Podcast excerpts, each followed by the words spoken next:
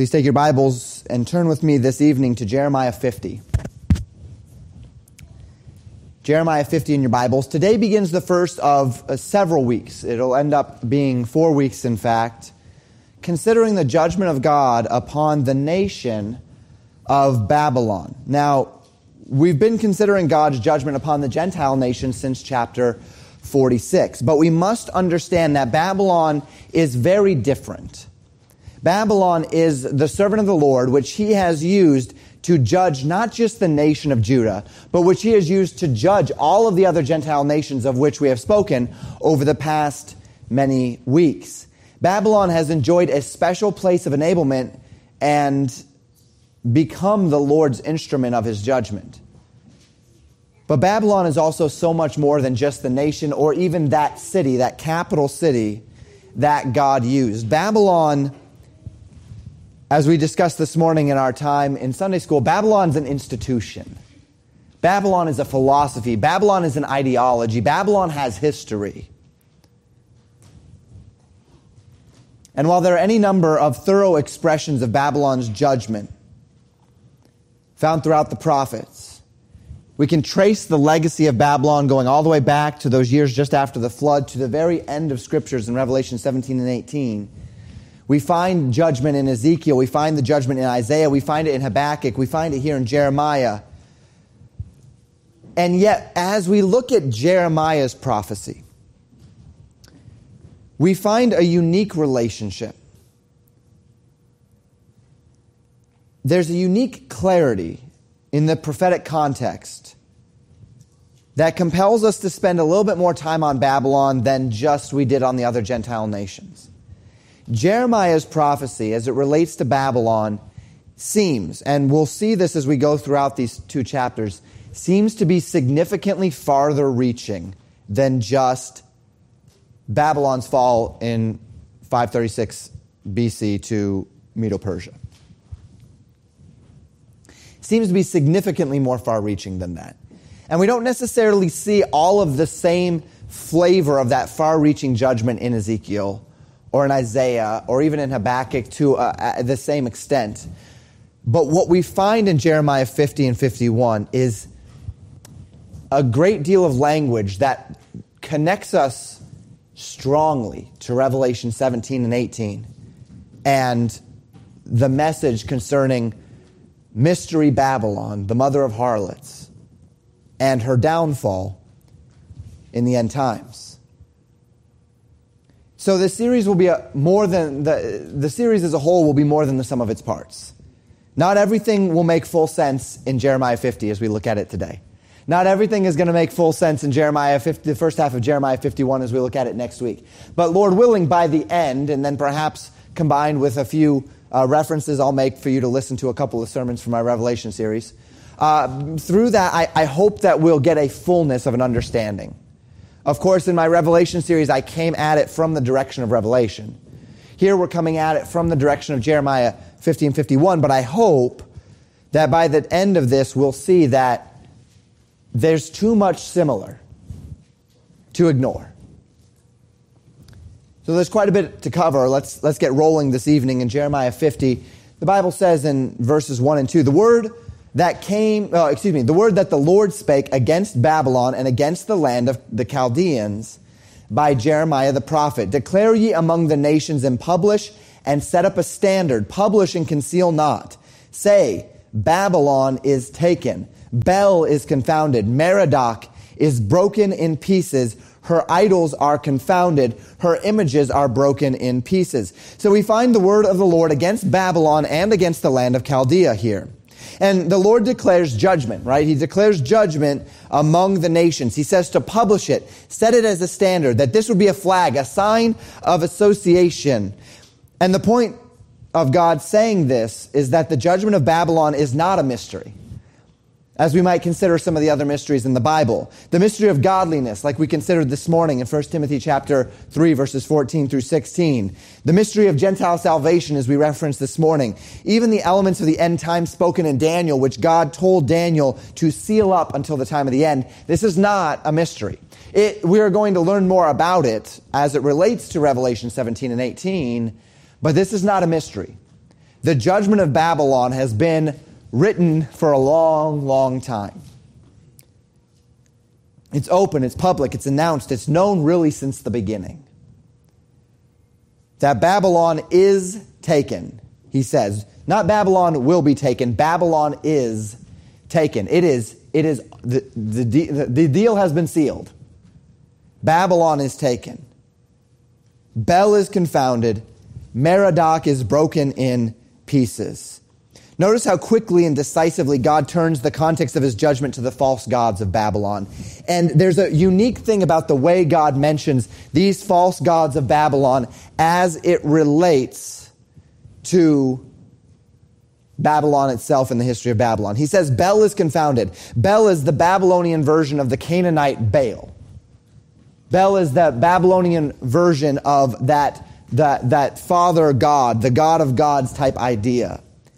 And then he says Merodach is broken in pieces. Merodach is a false goddess. Notice it says afterwards, her idols are confounded, her images are broken in pieces. And what we likely see here, and what we can compare to Babylon of old, going all the way back to Babel, is the mother child cult of any number of religious systems. We talked about this way back in Jeremiah 7, if you recall, because we, um, we saw reference to the weeping for Tammuz, and we saw reference to this mother child cult as it related to Israel and Israel's downfall in the mother child cult. And remember, we talked about the advent of this system by historical tradition.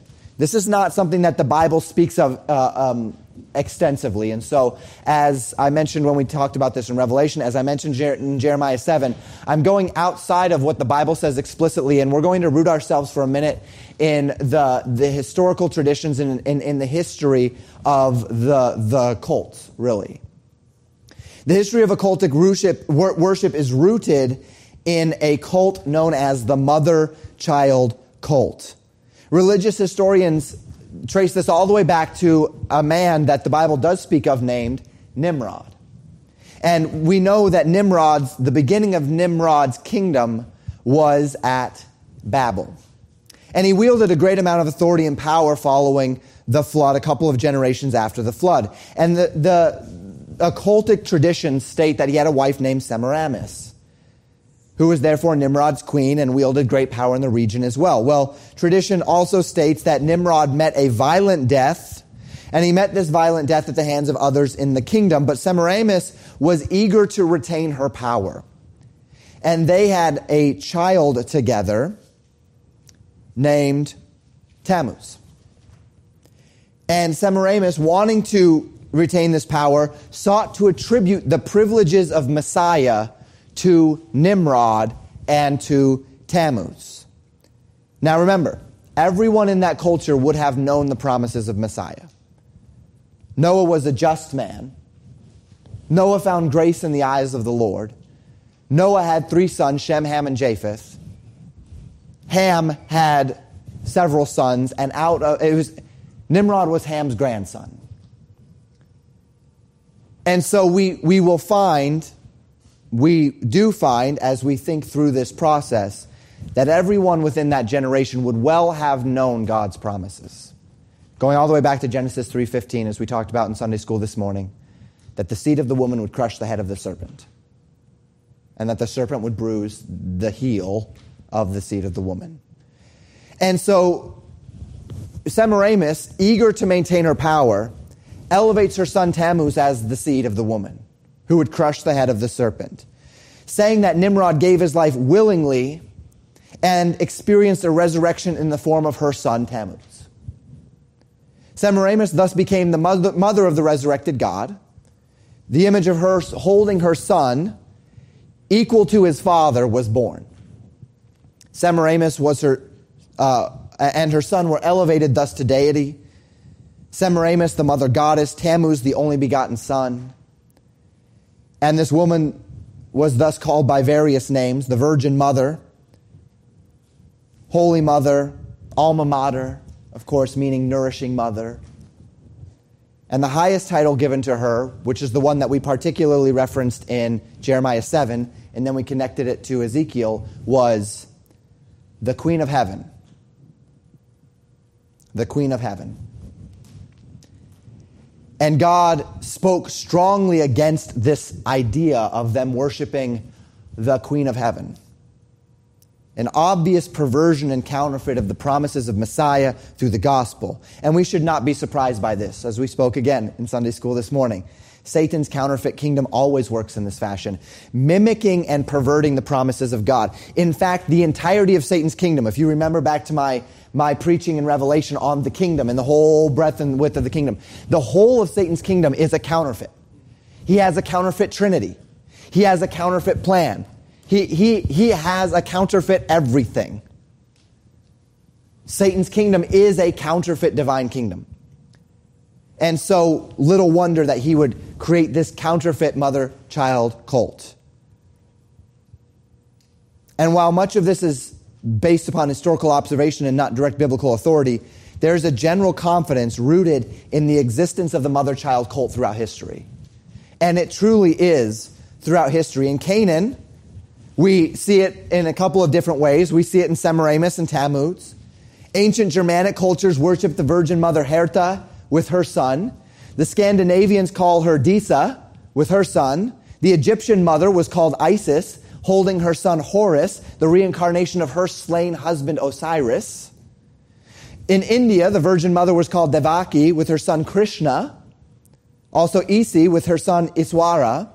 In Asia, the Virgin Mother was called Sybil and her son uh, Deo, uh, this one I, I, I, struggle to pronounce. Uh, there's too many vowels here. Deoius, I believe. In Rome, the Virgin Mother was Fortuna. Her son Jupiter Puer. In Greece, the Virgin Mother was Irene with her son Pluto. In China, Xing Mu with her child in her hands. Even Mother Earth draws upon this Queen of Heaven idea for worship. Now, I mentioned already that in Canaan, Semiramis and Tammuz hung around. We also find Astarte and Baal within Canaan, Baal and his wife Astarte. And we find here the linking of Merodach and Bel. All the same idea. This mother child cult. A perversion of the promise, a promise, as I mentioned, going way back to Genesis 3.15, that the seed of the woman would crush the head of the serpent. The promise of a blessed mother who would have a child who would rule the nations was known since the beginning. And it's little surprise that Satan would muddy those waters in something that resembles truth but denies the power thereof. And that's the context of these two false gods that we find here beginning. That God immediately calls judgment upon Bel and Merodach. And as we look beyond just Babylon proper and we look toward prophecy, don't lose sight of the fact that God references this mother child cult as something that is under direct judgment. Verse 3 For out of the north there cometh up a nation against her which shall make her land desolate, and none shall dwell therein. They shall remove, they shall depart, both man and beast. Now, here in verse 3, we find something very interesting. We find that God promises the judgment upon Babylon to come from the north. Now, absent of any context, this should not trouble us any. Babylon uh, is typically the nation which is described as coming from the north, right? Uh, when we read in scripture about um, a nation that would come from the north, as we talked about with Egypt, as we talked about with Jerusalem, we're normally considering Babylon. And the reason why we call Babylon as being from the north, even though it actually stands at the same latitude generally as Israel, was the nature of the geography of the region. Basically, anybody that wanted to go from Babylon into Canaan would need to follow the river, the Euphrates River, up north into what we generally call Syria, and then drop down from the north. And this is because you weren't going to send particularly an army through the Arabian desert. That just was not going to happen. Uh, the supply line that would be necessary to get through the Arabian desert with a bunch of people, uh, even with not a bunch of people, would be extremely difficult. You follow the water, right? You follow that which gives life. And so uh, any traveling to and from Babylon would be uh, up and down the Euphrates River. And then, of course, they jump onto the, the Jordan River going up and down through Canaan. And that is how people would travel in order to stay close to water for their animals, close to water for themselves. So Babylon would typically follow the Euphrates River up, then come down to Israel from the north. In this case, history informs us that the nation of Babylon was overthrown by Medo Persia. I said 536 earlier. It's actually 539 BC.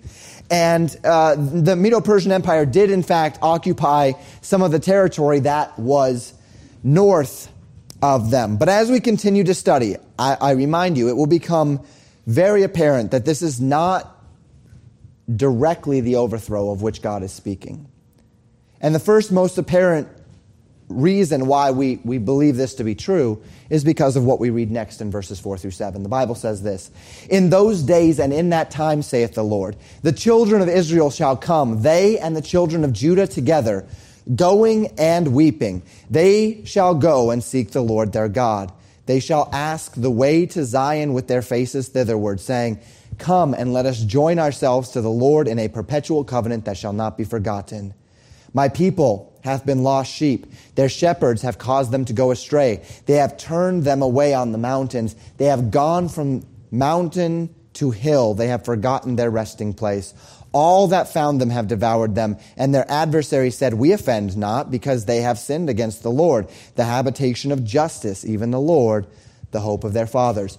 In those days, God says, in those days, Jeremiah writes, when you see that phrase, in those days, there ought to be a prophetic indicator buzzer that goes off in your head. If you see last days, latter days, latter times, in those days, a little buzzer should go off in your head that says, I need to consider this carefully. This language should make our interpretation more careful because we see language that lends itself toward a far fulfillment. And that's exactly what we see. In those days, Jeremiah says, in the days that this will take place upon Babylon, in the days that an enemy will come from the north and destroy them, in those days, what do we see? The children of Israel and the children of Judah will come together weeping and seek the Lord their God. They will turn their faces toward Zion and they will call one another to join themselves unto the Lord. God says in verse 6 that his people have been lost sheep.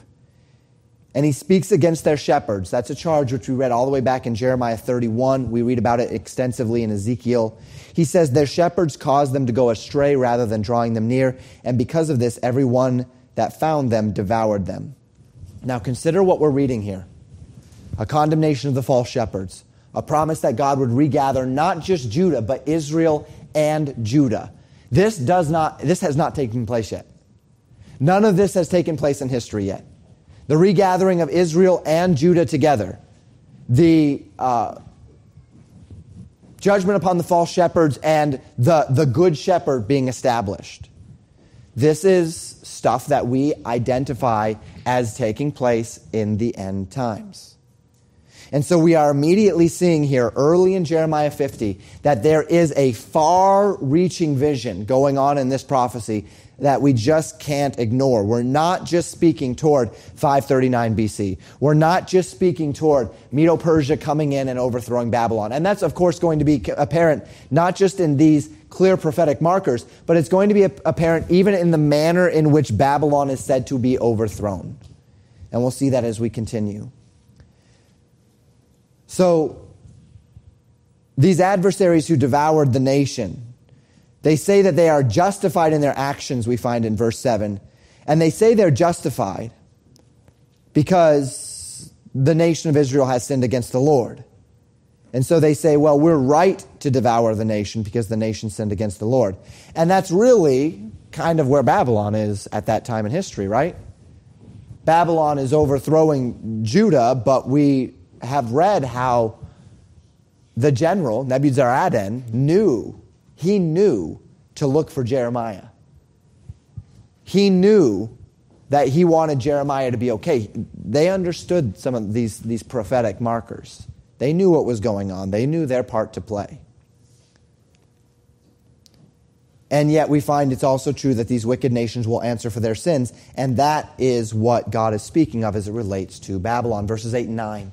He says, Remove out of the midst of Babylon and go forth out of the land of the Chaldeans and be as the he goats before the flocks. For lo, I will raise and cause to come upon Babylon an assembly of great nations. Notice the plural here great nations from the north country, and they shall set themselves in array against her. From thence she shall be taken, their arrows shall be as of a mighty expert man. None shall return in vain. Looking forward to that day, God calls for his people to remove out of the midst of Babylon. This is the first of several calls that we're going to see where God says, Get out of Babylon for this day of this overthrow. Once again, we find an inconsistency here with history as it relates to Babylon's overthrow in 539. In 539, there was no battle per se that related to their overthrow. It happened in the middle of the night. We can read about that in Daniel chapter 5, Bel, uh, Belshazzar and his feast. And, and then, just like that, the kingdom falls. And that's what history tells us as well. On top of that, we know that the Medo Persian Empire became a fairly safe haven for the Jews for a number of years, um, with the exception of the time in Esther's day uh, for a short period of time when there was a tremendous th- threat against the nation. That was during the Medo Persian Empire. So we're seeing some historical inconsistencies that once again cause us to be thinking long term here. Thinking past 539 BC to some other overthrow. And the scriptures tell us that there will be a great assembly of nations, which God will raise up from the north country to come against the city, and she will be taken.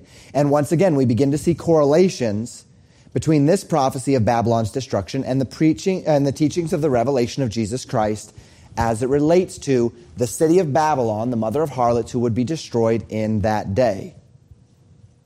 In Revelation, this city is called the Great Whore, the woman that rides the beast, the mother of harlots. And we read this in Revelation chapter 18, verse 4. That'll be on the right side of the screen.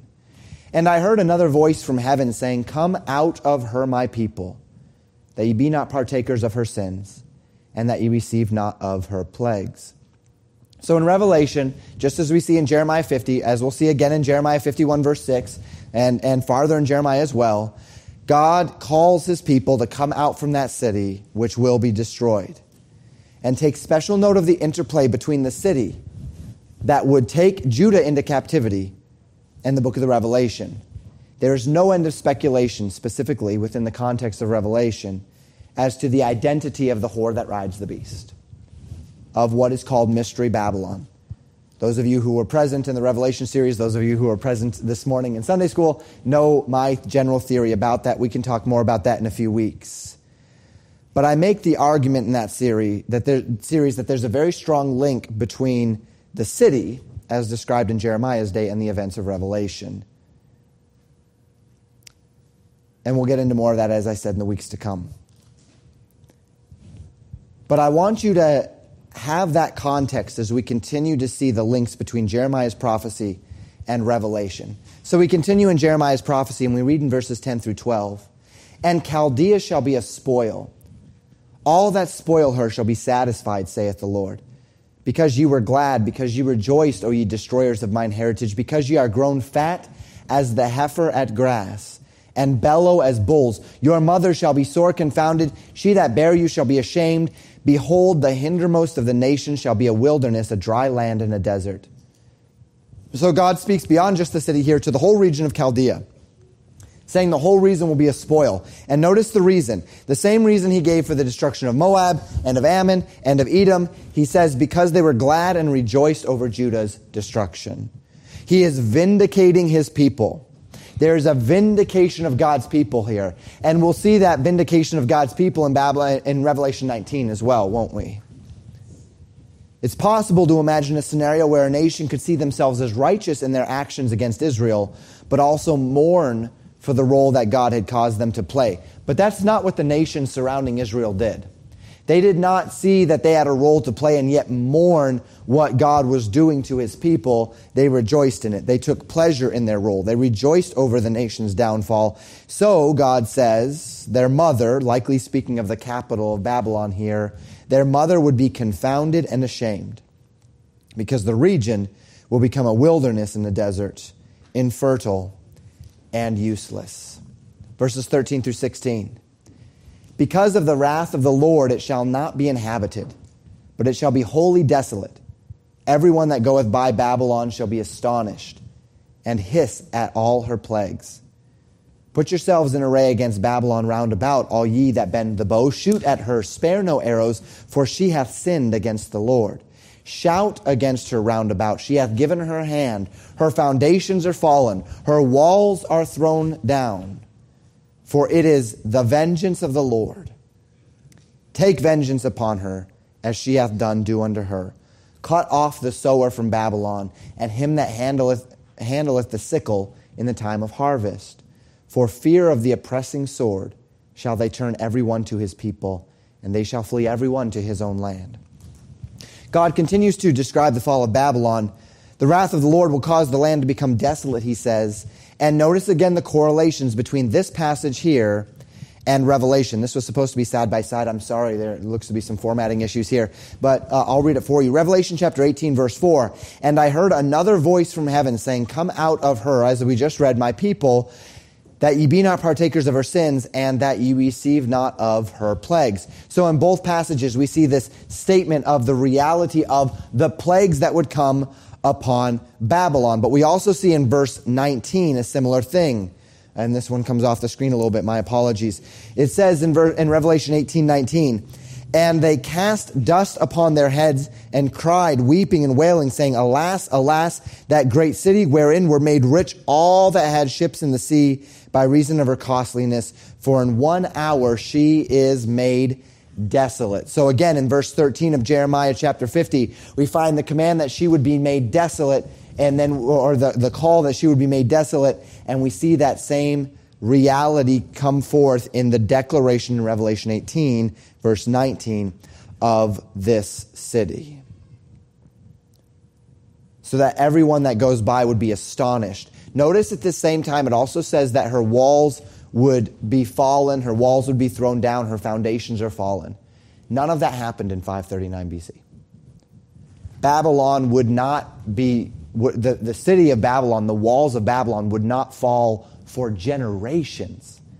Throughout the entirety of the Medo Persian Empire, Babylon stood. Babylon stood tall and stood strong. Babylon was not overthrown in that sense in 539. There's something deeper here than just the fall of Babylon to the Medo Persian Empire. We see that to be true. So God speaks to this desolation. The walls would be thrown down, the foundations fallen. The vengeance of the Lord would fall hard upon this nation, that her economy would be cut off, and that everyone would flee from dealing with the nation because Babylon was effectively a curse. Verses 17 and 18. Israel is a scattered sheep. The lions have driven him away. First, the kings of Assyria hath devoured him. And last, this Nebuchadrezzar, king of Babylon, hath broken his bones. Therefore, thus saith the Lord of hosts, the God of Israel Behold, I will punish the king of Babylon and his lands, as I have punished the king of Assyria. So God turns his attention toward a localized idea here, right? We see him come back to the nation of Israel, to, to uh, the, the contrast between Babylon and Assyria, and turning his attention back to the place where Israel would be prior to this judgment. First, by the king of Assyria during the captivity of the northern tribes. That took place around 740 BC. So remember, we are um, in these prophecies, uh, in Jeremiah 51, we're going to find that these prophecies took place in the fourth year of Zedekiah. So we're not actually, Jeremiah is not writing these things after the fall of after the fall of Jerusalem. He's writing them before the fall of Jerusalem. And so we're probably somewhere around 590, 592 when these things are written. And the judgment of the northern tribes of Israel, the fall of the northern tribes to Assyria, that took place in 740. So uh, about 100 years, a little less than 100 years before. And then, of course, we see the king of Babylon and the statement that the king of Babylon would be the final nail in this coffin of Judah and Israel as they would be scattered like sheep, the lions having driven them away. And as God likens these two captivities, so too God likens the two judgments. The judgment of Assyria already took place at the hand of Nebuchadnezzar, and it would culminate in the sacking and burning of Ashur and Nineveh in 612 BC. Assyria still did exist at this time in history. It, would, uh, uh, it was not yet gone. Uh, but it would soon take place. Verses 19 and 20. And I will bring Israel again to his habitation, and he shall feed upon Carmel and Bashan, and his soul shall be satisfied upon Mount Ephraim and Gilead. In those days and in that time, saith the Lord, the iniquity of Israel shall be sought for, and there shall be none.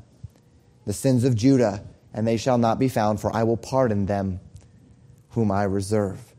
Once again, God turns his attention toward that day that promise that we talked about as we observed together the Lord's Supper this evening in Jeremiah chapter 31. I have loved you with an everlasting love. And the day that God says he would give them a new heart and he would put into them a new desire and they would be his people and he would be their God. We see that idea. And God says that the soul of Israel would be satisfied upon the, upon the mounts of Ephraim and Gilead. They'll be satisfied with that which the Lord has given to him. Both of these regions speaking, by the way, toward the northern tribes of Israel that went into captivity with the Assyrians. And we can be find comfort as we see the unification of Israel and Judah, God expressing this contrast in verse 20, saying that the iniquity of Israel will be sought for but not found. The sins of Judah too will not be found because they will have been washed away. He will pardon them whom he reserves. For indeed, God has reserved for all time his people for himself. In light of our end times context here, we would understand the idea of the ones who God reserves to be those who make it to the other side of the tribulation, those who enter into the millennial kingdom, those who will see the kingdom of God come upon this earth, those who are of God's people, as the scriptures tell us. The gifts and the calling of God are without repentance, so all Israel shall be saved. Revelation uh, in, in Romans chapter 11. Now, that does not mean that everybody who is an Israelite throughout history will be saved, right? That means that there's coming a time when Jesus Christ will return, and at that time, the nation will finally receive him as their Messiah. And there will be a wholesale turning to the Lord. Verses 21 through 27. Go up against the land of Merathaim, even against it, and against the inhabitants of Pekod waste and utterly destroy after them, saith the Lord, and do according to all that I have commanded thee. A sound of battle is in the land and of great destruction. How is the hammer of the whole earth cut asunder and broken? How is Babylon become a desolation among the nations?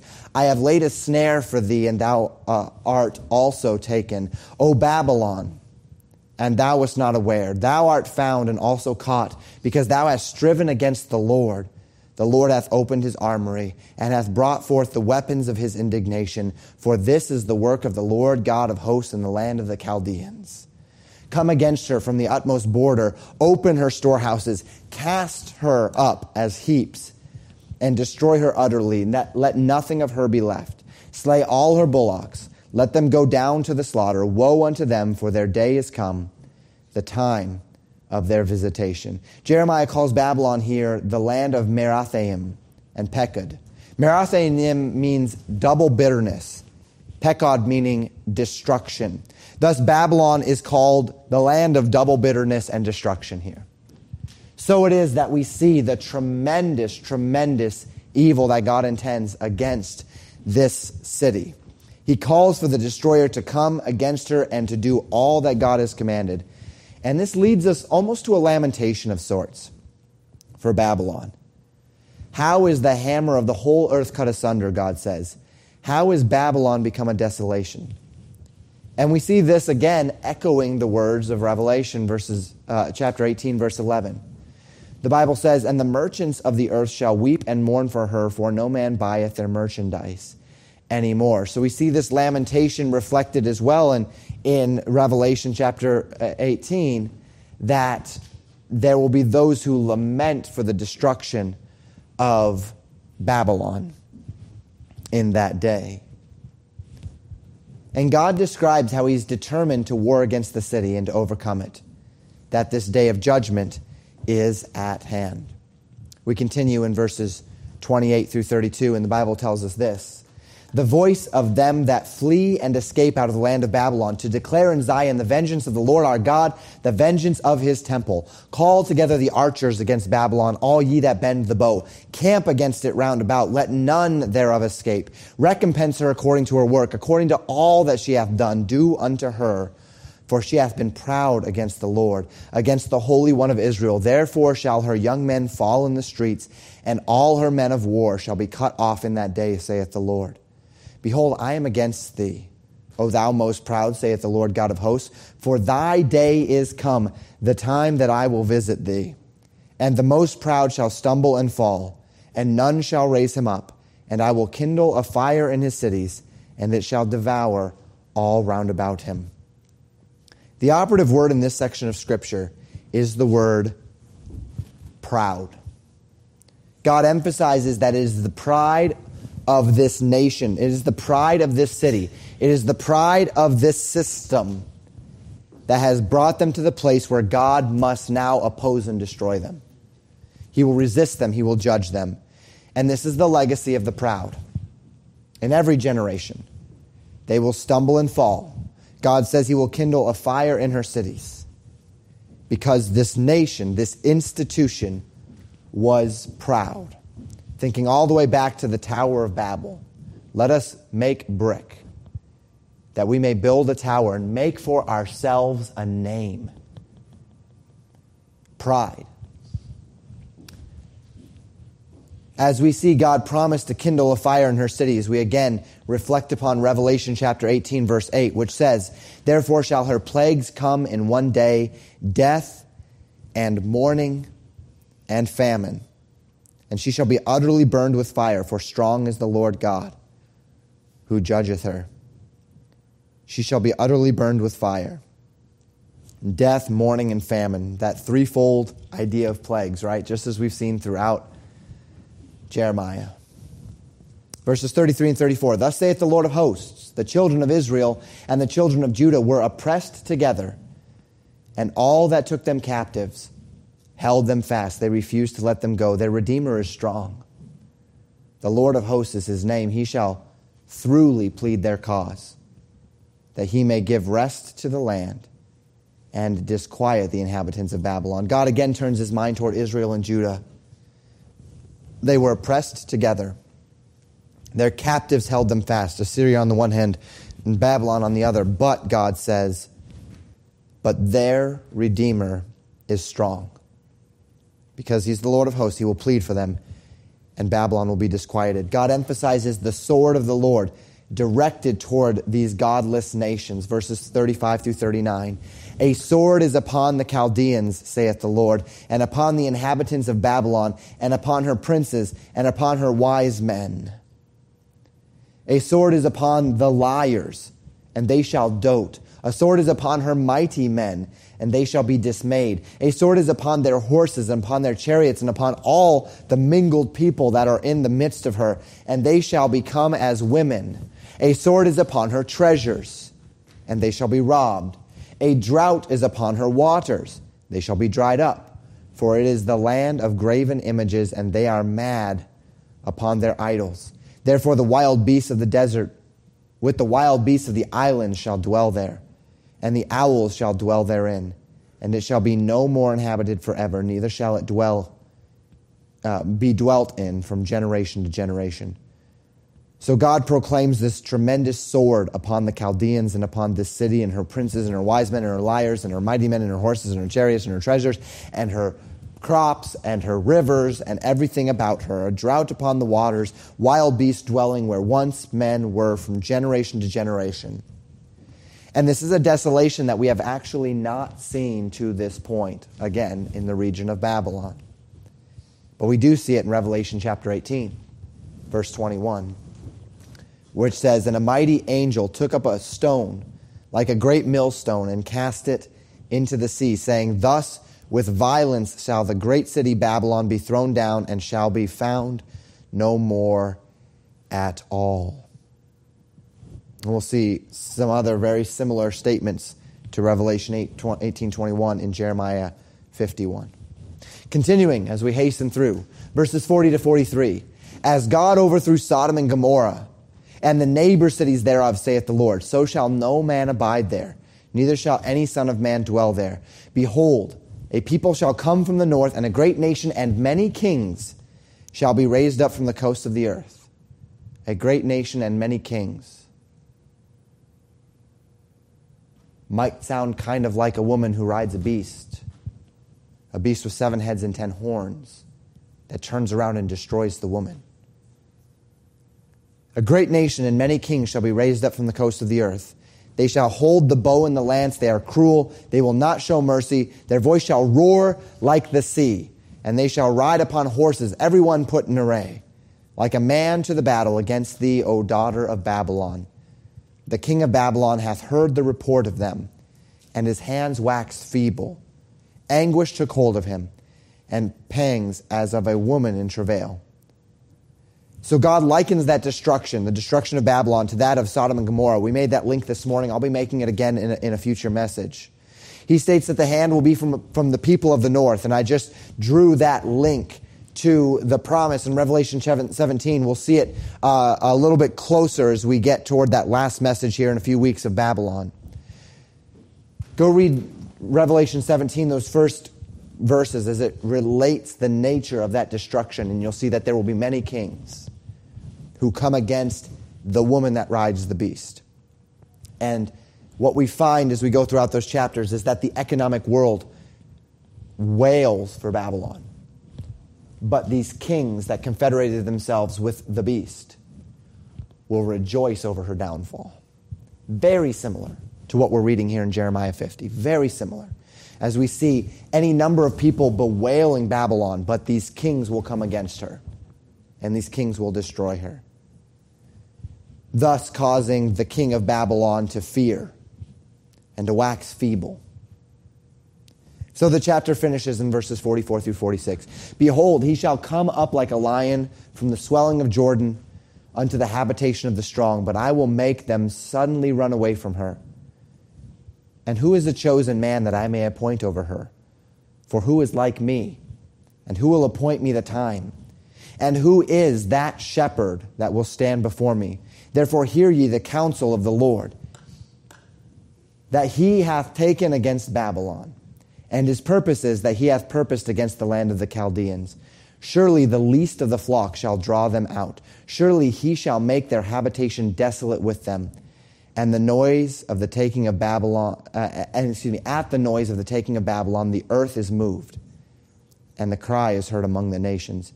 Jeremiah speaks of Nebuchadnezzar as a lion swelling over the Jordan. This is almost verbatim what God said of Edom in Jeremiah chapter 49, verses 19 through 21.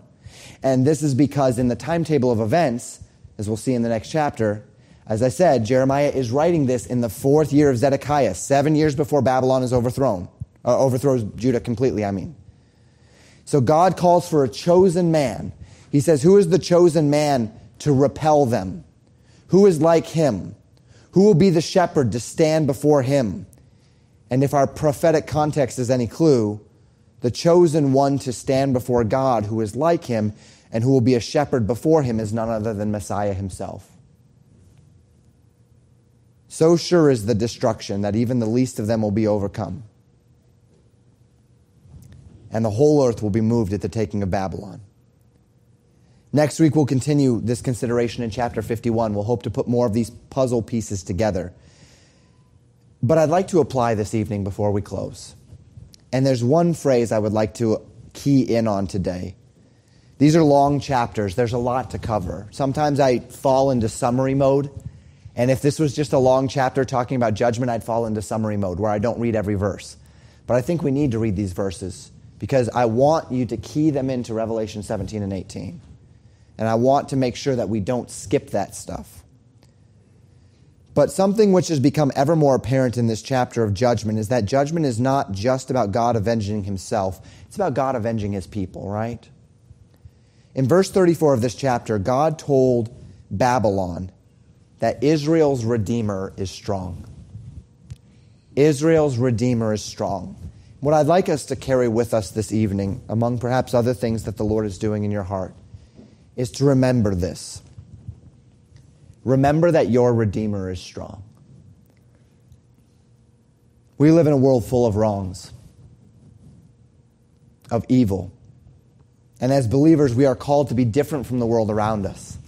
As believers, one of the intrinsic values by which we know the believers is that we assume that Revelation 12 21 idea, that call, be not overcome of evil, but overcome evil with good. Brethren, avenge not yourselves, right? First Peter is a book that exhorts us to suffer those wrongs that are done against us in patience. Better to suffer for well doing than for evil doing. 1 Peter 2:20 For what glory is it if when you be buffeted for your faults you take it patiently, but if when you do well and suffer for it you take it patiently, this is acceptable with God. It, it is not our right. God has not given his people the right to avenge ourselves, to justify ourselves, to fight for ourselves. We defer such vengeance in faith. We defer this right because of an indelible biblical assurance. And the biblical assurance that gives us the confidence to defer this right to defend ourselves is that our Redeemer is strong.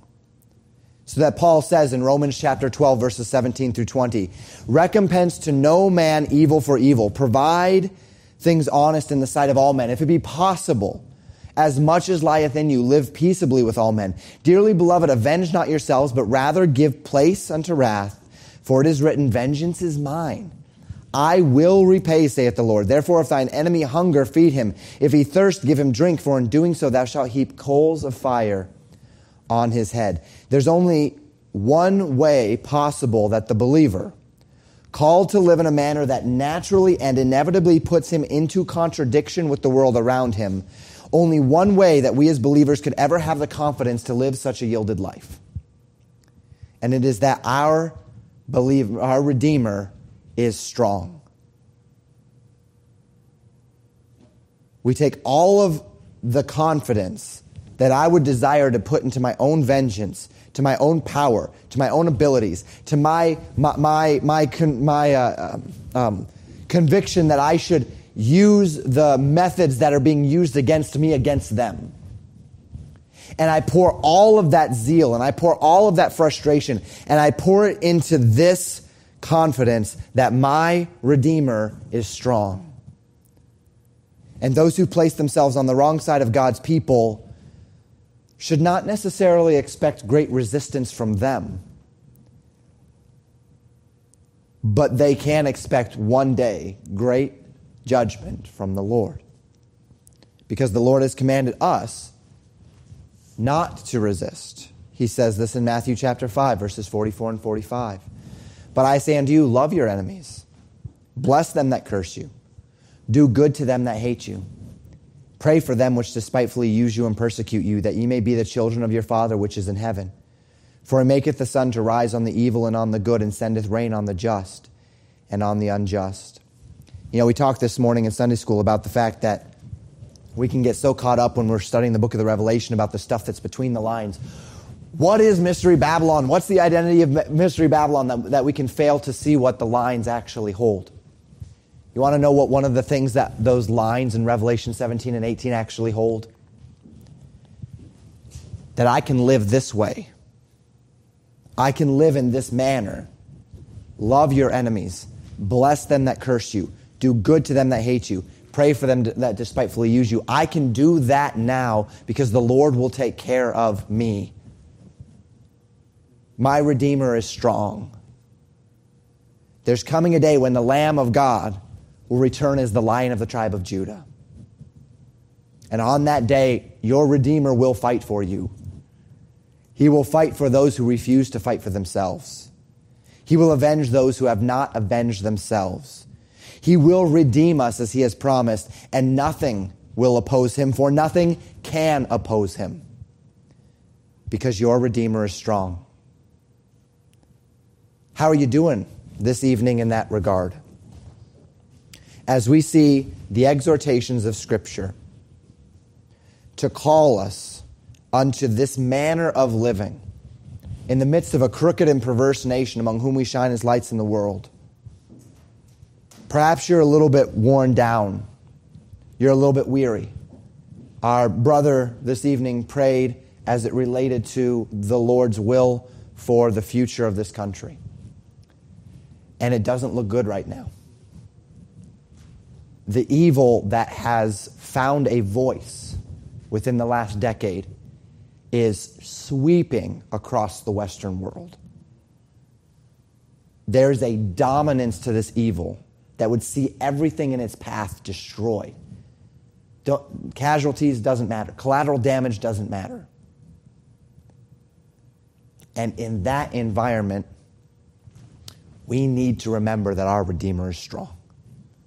It is in just such an environment into which we see this nation hurtling. It is in just such an environment where we are noticing that there's so little in common now between us and, and the world around us, between us and the culture in which we live, that, that they are not just not walking the same path anymore, but they're butting heads at every turn.